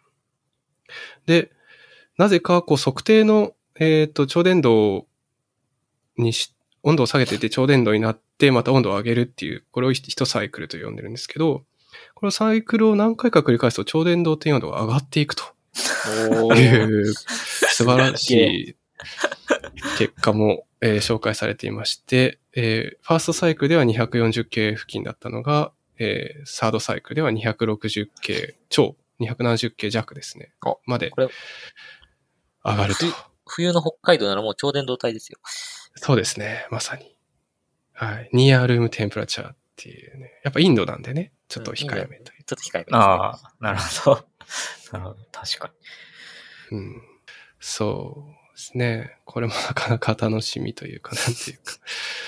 その、コメントとしては、その当時最初に出た時に、まあ、あまり、なんていうんですか、真に取られずに、えー終わったわけですけども、そこで出た、その批判っていうのが、パーコレーション、つまりその、金の粒子が、えー温度が変わることによって、その、粒子同士がくっついたり離れたりしたおかげで、こう、4端子法で測ってるんですけども、電圧を測るところが電流のパスから外れちゃって、えーうまく電圧が測れずに、えー抵抗がゼロになっているように見えるというような指摘がありまして、まあこの構造としてガラスとその酸化物と銀と金っていう、まあいろいろ熱膨張率が違うものが組み合わさっているので、その組み合わせによってある温度で必ずその粒子がバラバラ、えー電気のパスを通さないような状況ができてしまって、超伝導になっちゃって、超伝導のように見えているんじゃないのっていうような指摘があったっていうのがあります。で、そこで言われているのが、まあ、4端子法だからそういう状況が起きてるわけでして、うんうんえーまず2端子で測ってみるとか、あと、電圧、電流で今4端子の、まあ普通外側と内側でまあ電流と電圧を測るわけですけども、その外側、あ右側2個で測ってみたりとかして、ちゃんとこう、電気抵抗が測れてるのかっていうのを確かめてくださいねっていうのが、えーその論文の中の指摘事項だったわけです。3年ぐらい前のね。そうですね。うん。で、今回は、えーメソッドのところ何て書いてあるかっていうとですね、えーいろんな、えー装置で測ったと。電気抵抗ですね。で、動画も上げてると。4端子法でねっていうことでして、4端子法でいろんな装置で測ったと。4端子は絶対4端子だというところでして、まあ何も聞いちゃいねえという その動画もシュールなんですよね。動画はシュールですね。いい動画ですね。あの、デジボルだけが、まあデジボルと、まあ、多分実験してる人の手だけが時々映る感じで、で、デジボルの数値が、あの、有限の値から、なんか、突然 0以下になるみたいな感じの、あの、延々と、あの、映してくれてる15分ぐらいの動画かな。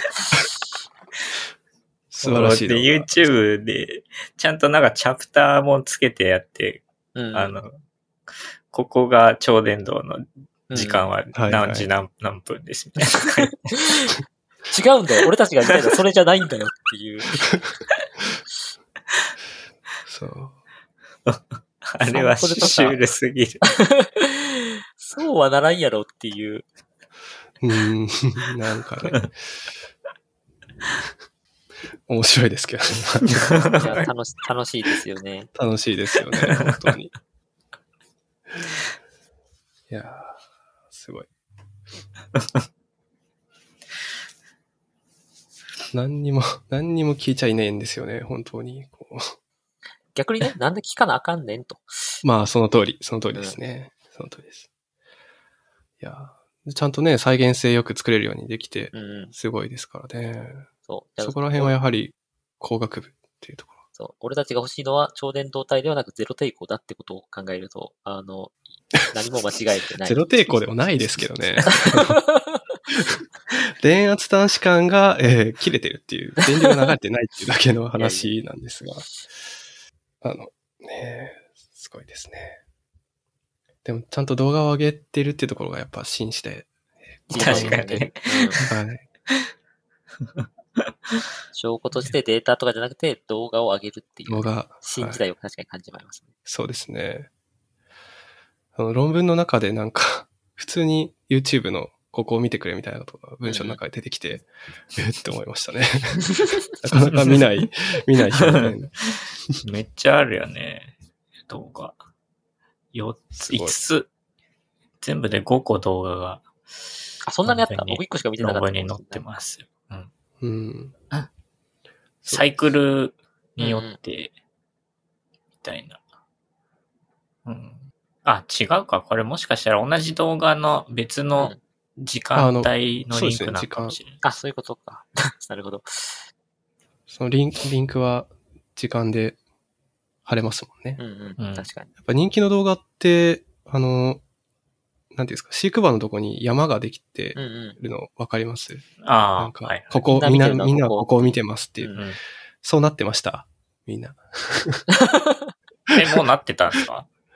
見てないです。そうあ、いや、なってない。まだ僕が再生した時多分38回とかだったんで、再生数。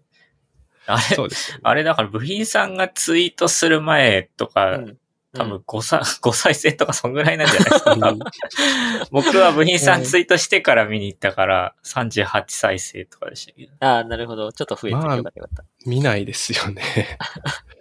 た。そうかって感じになりますね。誰も見てないんじゃない？かいやー、良くないですね。やっぱそういう偏見をなくしてちゃんと見ないと、あの、真実っていうのは見えてこないですからね。見たところでどうなんだっていう話ではあるんですが。まあ、時間の浪費の可能性はありますね。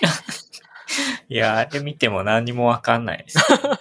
た、ただデジタルマルチメーターのあたりをこう見るだけパ。チッとない。実験手順があるのかなってちょっとワクワクしたから見に行ったらまさかの、まさかの15分デジボルですからね。衝撃を受けましたね。うん。今33回再生ですね。あああ、と全然増えてないじゃん。3分。そうですね。おかしいな。もっとみんな見てもいいと思うんだけどな。ちょっとチャンネル登録しときますかね。えそうですね。まあ、そういう結構やばい論文が先週はたくさん出てきたかなって感じですね。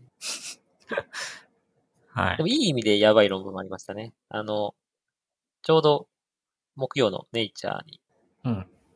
はい、出てて、はい。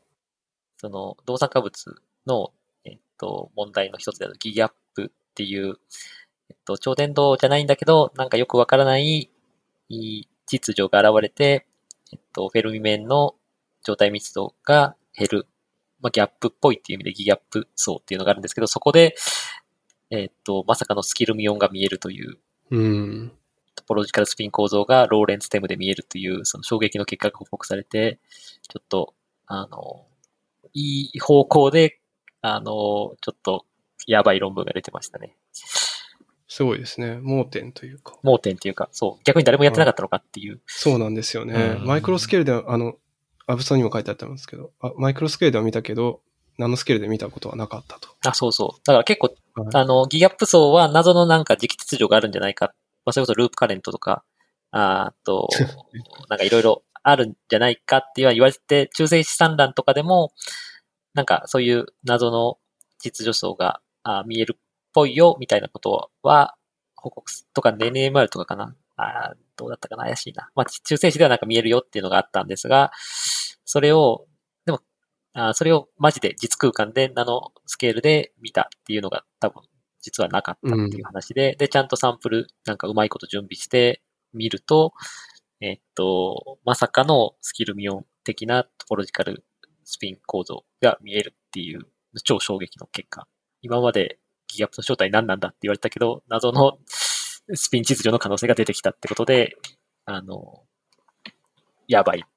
いい意味で、ちょっとこれから追試含めて盛り上がりそうな結果が出てましたね。名前もギギャップじゃなくなる可能性がありますよね。確うんえちゃんとしたギャップだと。うん確かに。モスキル、モスキルミオニックフェーズいいきますか。うん。素晴らしい。いや、まあでもわかんない。トポロジ、なんかバイポーラ論以来のトポロジカルスピン構造かもしれない。そう、そうですね。その通り。まさにその通りでしてね。やっぱりあのギギャップっていうのは、その、バイポーラ論超伝導が、均一性がなくなる。あ均一性がない状態。まだ、バイポーラ論超伝導の前駆現象だというような話が、三浦さんたちは言っててですね。そういう状態でそういう相関があってもおかしくはないというところですかね。いや、間違いないですね。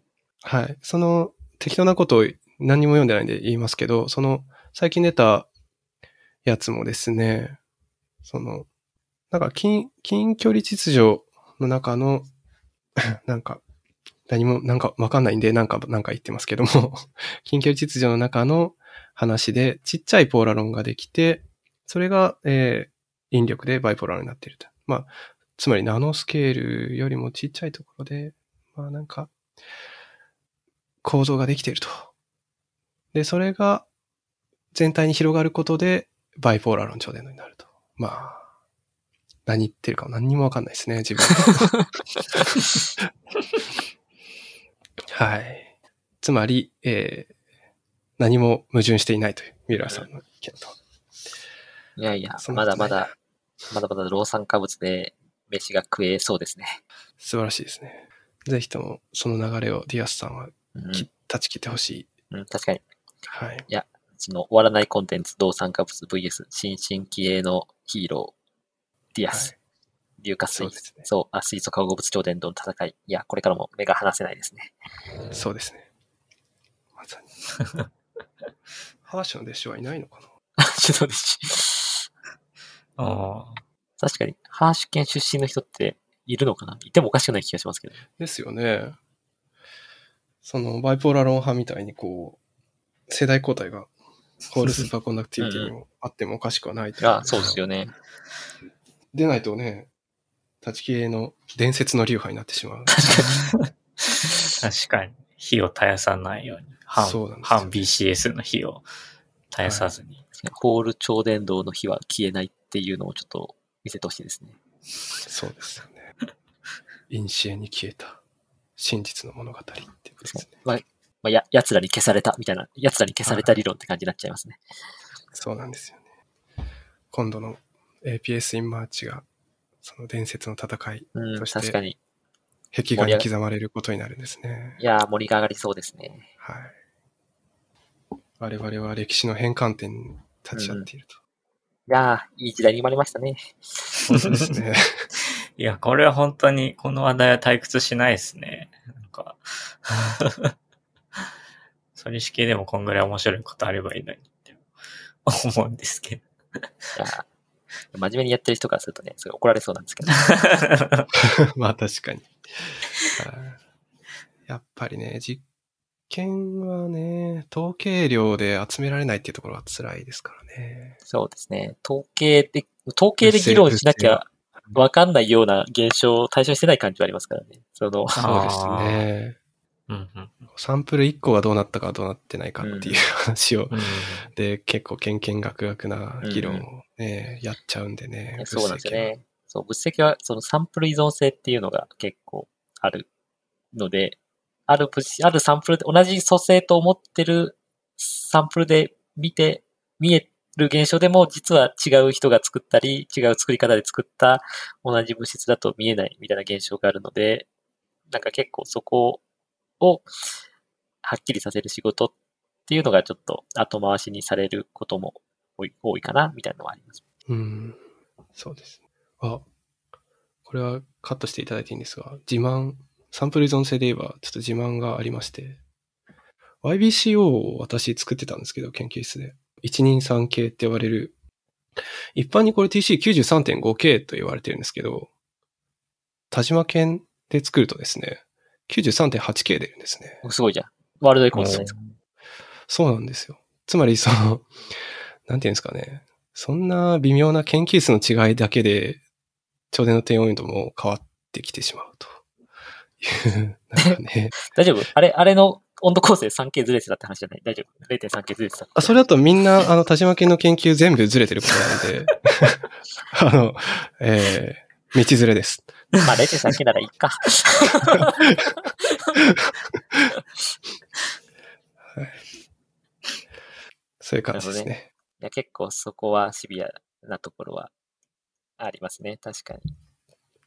うん、その、やっぱり、素粒子系でそういう、こういうなんか、うん、見見学学のやつが出ないのは、まあ、こういう面がありますよね。多分ね。まあ、ダーク、ダークマターはないこともないんですけど、そういう論争みたいなそう、ああ、はいはい。なるほど。うん。まあでもあんまり、それ以外あんまり聞かないかな。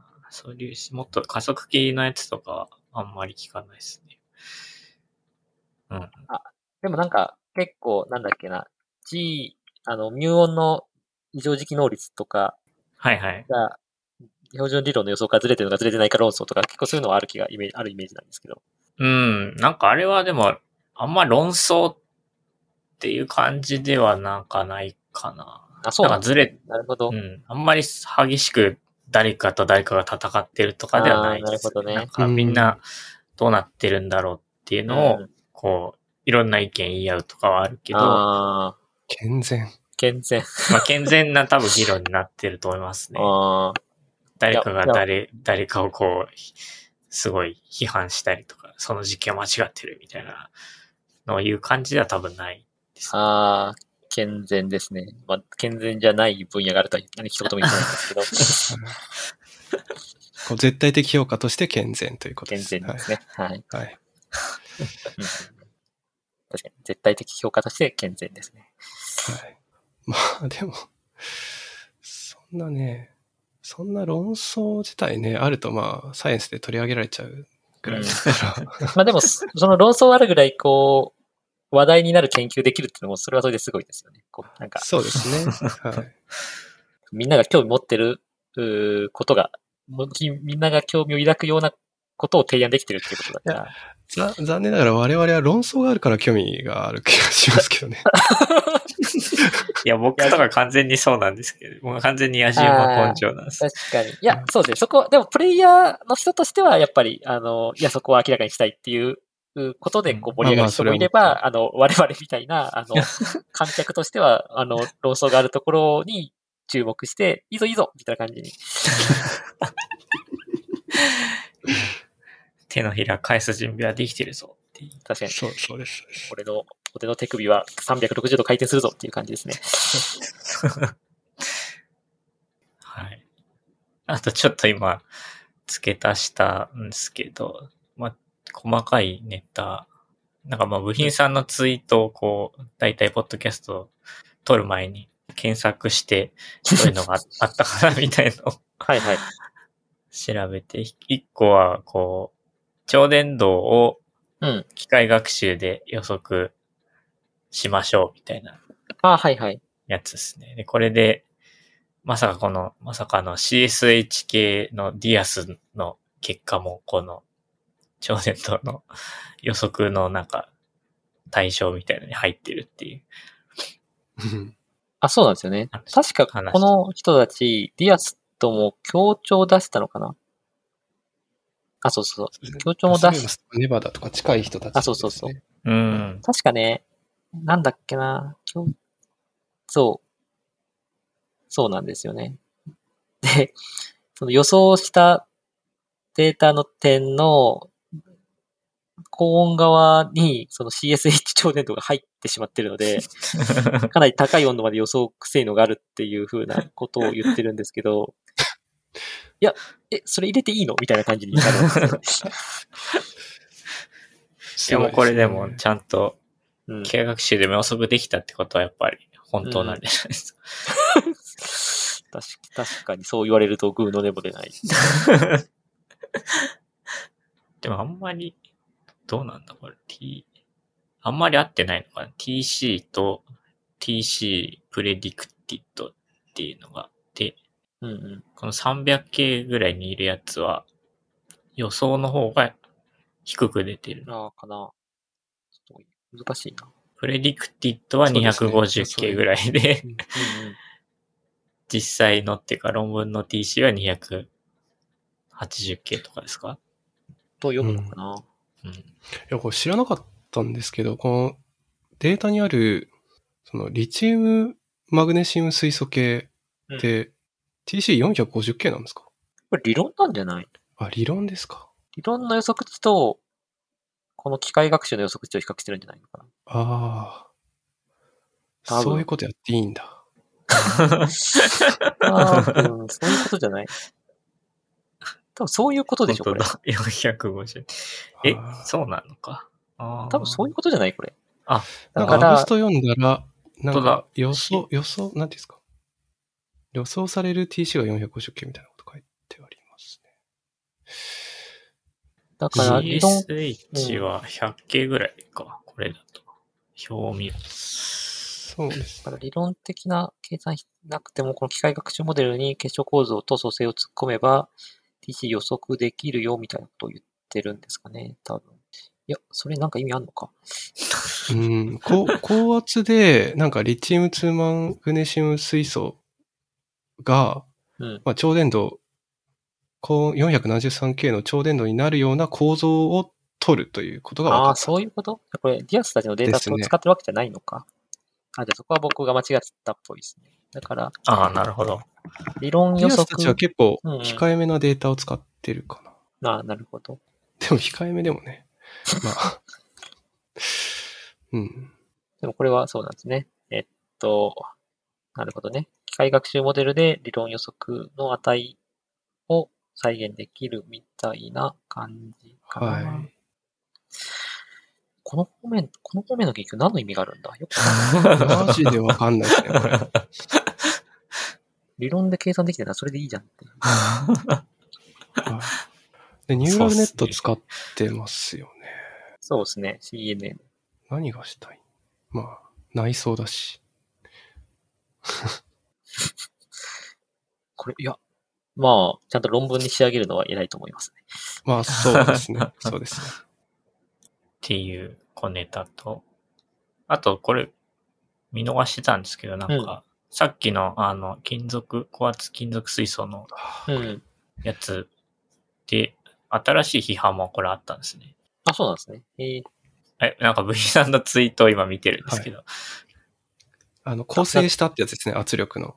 あ、そうそうそう。あれですね。あの、えっと、高圧、硫化す、あれですね、ドイツのグループが、あの、硫化水素の超伝導を発見したエレメッツたちのグループが、あの、高圧を、テラパスカルスケール、だから超高圧の、その、そ超高圧がちゃんと測れてるかっていうのを、あの、する測定を、あの、ちょもうちょっと構成し直して、実際どこの圧力まで到達してるのかっていうのをちょっと調べ直したっていう論文が最近、あの、ネイチャーコミュニケーションかなに出ていて、その中で、えっと、その新しい構成を使うと、過去金属水素が実現してたっていう圧力っていうのは、もうちょっと本当は低くて、ちょっと理論的にはまだ金属水素になってない圧力なんじゃないのか。なので、先行研究のディアスたちの主張は、ちょっと金属化したっていう主張はちょっと難しいんじゃないのかっていうのが、あの、おサブのコメント、ディスカッションとして書かれてたかなと思いますね。確かうん。うん。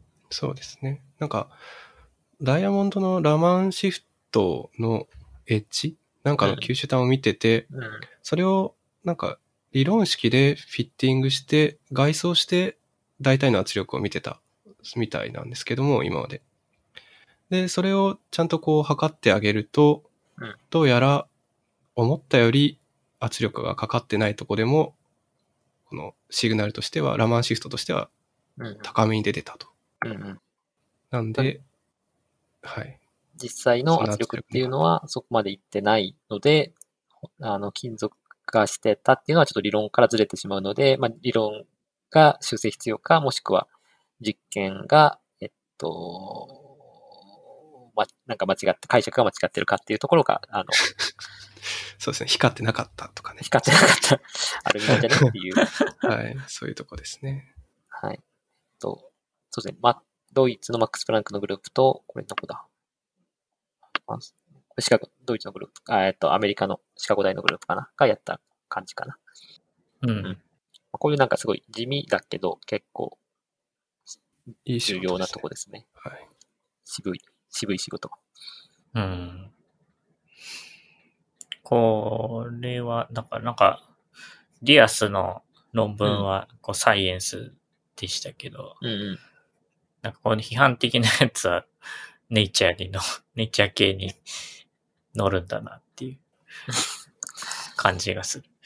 で逆にこのネイチャーにあの CSH とかが載ってるから、サイエンスがいろいろ 批判的な記事を書いてたりとか。ああ、なるほどね。そういうのもしかしたらあるかもしれないですねな。こうお互いに、うん。お互い高め合うって感じですね。高め合う。いいこと切磋琢磨し切磋琢磨して、はい。お互いにネイチャー、サイエンスして科学を高め合っていくって感じですね。うん。はい。そんな感じですか？そうですね。いや、なんで、超電導業界、まだまだ見逃せない研究がどんどん出てきて、熱いなって感じがしますね。で最後聞きたいのが、あの、はい。部品 VS 余りという話がはいはいはいはい。ああ、はいはいはい。あって、そその、それが、その話を聞きたいなと思ってるんですけど。あの、囲碁の話ですよね。そう。はい。この間、この間、大学の囲碁部の集まりがあって、あの、アマチュアの大会に出たんですよね。その、えっと、大学の囲碁部の OB としてチーム組んで、えっと。アマチュアの大会に出るって。で、そこで出たら、対戦相手が、まさかの、あの、甘利俊一先生で、で、甘利俊一先生ってあの、情報科学かな？数数理情報科学の、なんか、もう元祖というか、対価というか、そうですね。やっぱあの、うん。レジェンド。今、ディープラーニングとかの、うんまあ、生みの親の一人ですよね。あ、そうそうそう。誤差で逆伝播法とかその辺のなんか、あんまりよくわかってないですけど。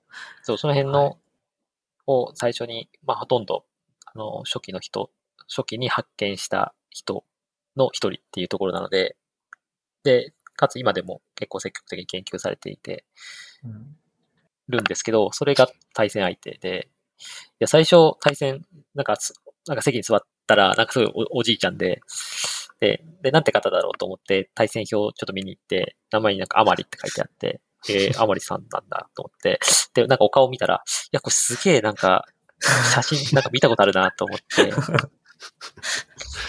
で、すで、ちょっと対局前だったんで、ちょっとスマホを取り出して、あの、ウィキペディアのアマリ先生調べて、で、あれ？これめめっちゃ似てるって思って、で、そのちょっと世間話で、あの、あの、今おいくつなんですかみたいな話してて、今87ですってみたいな話をしてて、あ、そうなんですね。いや、すごいお元気でって話してたんですけど、で、で、ウィキペディア見て年齢計算したらこれ87やんけっていうなって。で、あの、で、お、おで、なんか、特徴的なんかか、あの、顔の袋とかも一緒だったんで、あれこれもしかしてと思って、もあの、もしかして、あの、理化学研究所のアワリス先生じゃないですかって聞いたら、ああ、そうですっていうふうに言われて、いやーもう85で研究は引退したんですけど、まあ、趣味で研究と囲碁は続けておりますって言ってて、うわーみたいな感じで、うわ、すげえレジェンドと当たっちゃったって、もう対局する前からすごい、あ勝手に一人でそわそわ すごい。はい。してしまって。で、対局自体は、まあなんかいい勝負だったんですけど、まあ運よく僕の方が、なんか相手の、えっと、石を取って有利になって勝てたあ感じだったんで、すごい満足なんですけど。はい。なんで、なんだろう。あの、超、超有名な研究者とまさかの囲碁の大会で当たって、で、しかも勝つ、勝てる、勝ったっていうすごい、あなんか、一生の思い出に残りそうな一曲でしたね。いやー、すごいですね。あまり先生に勝ったっていう。そう。俺はあまり先生に勝てるけどっていう。ええそれな、なんか別に普通のアマチュアの大会なんですか、あ、そうそう、普通のアマチュアの大会で、ですね。そうそうそうそう。ええ本当に別に誰が来てもおかしくない大そうそうそう会。で、たたまたま当たったっていう。で、しかも、ちょっとその大会特殊で、なんか、あの、大規模な参加者の大会で、なんか一チーム15人とかでやるんですよね。で、15人で戦って、えーっと、そのチームの勝敗数で結果決めるんですけど、えっと、だからどこにあ並ぶかも、まあほとんど運なんですよね。運というあか。あ、なるほど。で、そしたら、たまたま、あの、その並び順的な都合で相手が甘利先生 マジ？みたいな感じで。まあ、完全に奇跡としか言いようがないですね。いや、すごいですね。そうそうそう。部員さん以外の人と当たったら別に特に誰も気づかずに終わったかそうそうそう。もしれない終わったかもしれない。もうただの、ただの、あの、以後、お好きなおじいちゃんっていう感じだったと思うんですけど。へえ。で、終わった後、この感動を誰か伝えれる人いないかなと思ったら、なんか一人、あの、えっと、大学で、えっと、情報系でポスドクしてる後輩がいて、おおポスドクかな？まあ、研究してる後輩がいて、ちょっと、あの、あまり先生と当たったんだけどって言ったら、え、本当、本当ですか？って言って、で、見たら、お本物や、みたいな感じ。で。僕最終講義も行きましたよって言われて、うわ すごい。ぁ、本物や、みたいな感じになって、あの、あの二人だけであの、あの、や、やばさを、あの、共有してましたね。すごいな。びっくりしましたね。こんなことあるっていう。なんか、囲碁が好きっていう話は、なんか昔どっかで読んだことあったき、あって。で、あそうなんやって思ってたんですけど、まさか目の前に座ってるとは思わなかったので、いや、本当びっくりしましたね。浜り先生は何チームだったんですか、普通に地域のチームとかそういうああ、そうですね。えっ、と、なんだったっけな？なんか、プロの先生のところで、あの、ああ、そういうことか。あの、おしはいあの、勉強教室、教室まあ、そんな感じかな？とか、うんよく集まってるところのチームとして出ていらっしゃった感じでしたね。はい。なんかそう、囲碁好きな、あの、み皆さんで、あの、集まってやってるみたいなことをおっしゃってましたね。はい。いや、すごかったですね。まあ、マジかよってなりましたからね。なんかもう、あの、対局中もずっとそわそわしてましたからね。いや、面白い話だった。はい。はい。まあ、じゃあ大体2時間なんで、そんな感そうですねじです。か。こんな感じですかね。大体、はい。喋りたかったことははい喋った。かなって思います。はい。そうですね。そうですね。あと、えっと、これ、このエピソードが多分49か48かぐらいになるんですけど、はいはい。で、まあもうすぐ50回なんで、うんうん。で、さらに、あの、このポッドキャストが3周年ぐらいなので、なんかちょっと記念になんかしようと思って、お、いいですね。はい。まあでも特にそんなになんか 思いつかなかったんで、ツイッターのスペースをやって、あの、まあ50回を振り返ろうみたいなああ、いいですね。考えてるんですけど、うん。なんかいつがいいですかね。3月、3月ですけど。ああ、まあ、3月。とりあえず僕は10、後半、後半は難しいですね。18、19、25、26が多分ダメですね。うーん。はいはい。土日、そうか。じゃあ、あと別に金曜の夜とかにやるああ、それは僕は大丈と夫です、ね。か可能性も。もありますけどね。はい。なんはい。か、はい山本さんのスペースとか大体金曜の夜とかにうん。やってそうなイメージなんで。確かにそういうイメージ、はそんな感じ。はい、そこはちょっと調整ですね。はい。じゃあはい、3月の金曜の夜か、そのぐらい、まあもしくは土土日かもしれないですけど、うんうん。ちょっとやると思うので、あの、皆さんぜひ参加してくださいっていう感じですね。そうですね。はい。はい。はい。なんかお知らせありますか？あ私はないんですが、今、カルチャーラジオ歴史再発見があれですね、NHK 教育の。はい。今、古代中国の日常日常生活で、うん三国志時代の庶民の話をうん。紹介されてるんですが、これはとても面白いので、えーぜひとも、で、三国志好きにはぜひとも聞いてみたらいかがでしょうかというところがお知らせです。はい。はい。はい。じゃあいいですか？はい。はい沖。縄大丈夫です。あ、はい。あとは、まあ、お便りご感想お待ちしておりますので、ぜひぜひよろしくお願いします。はい。じゃあ今日は、はい、部品さんと、深さんと岡でお送りしました。お疲れ様でした。お疲れ様です。ありがとうございました。お疲れ様です。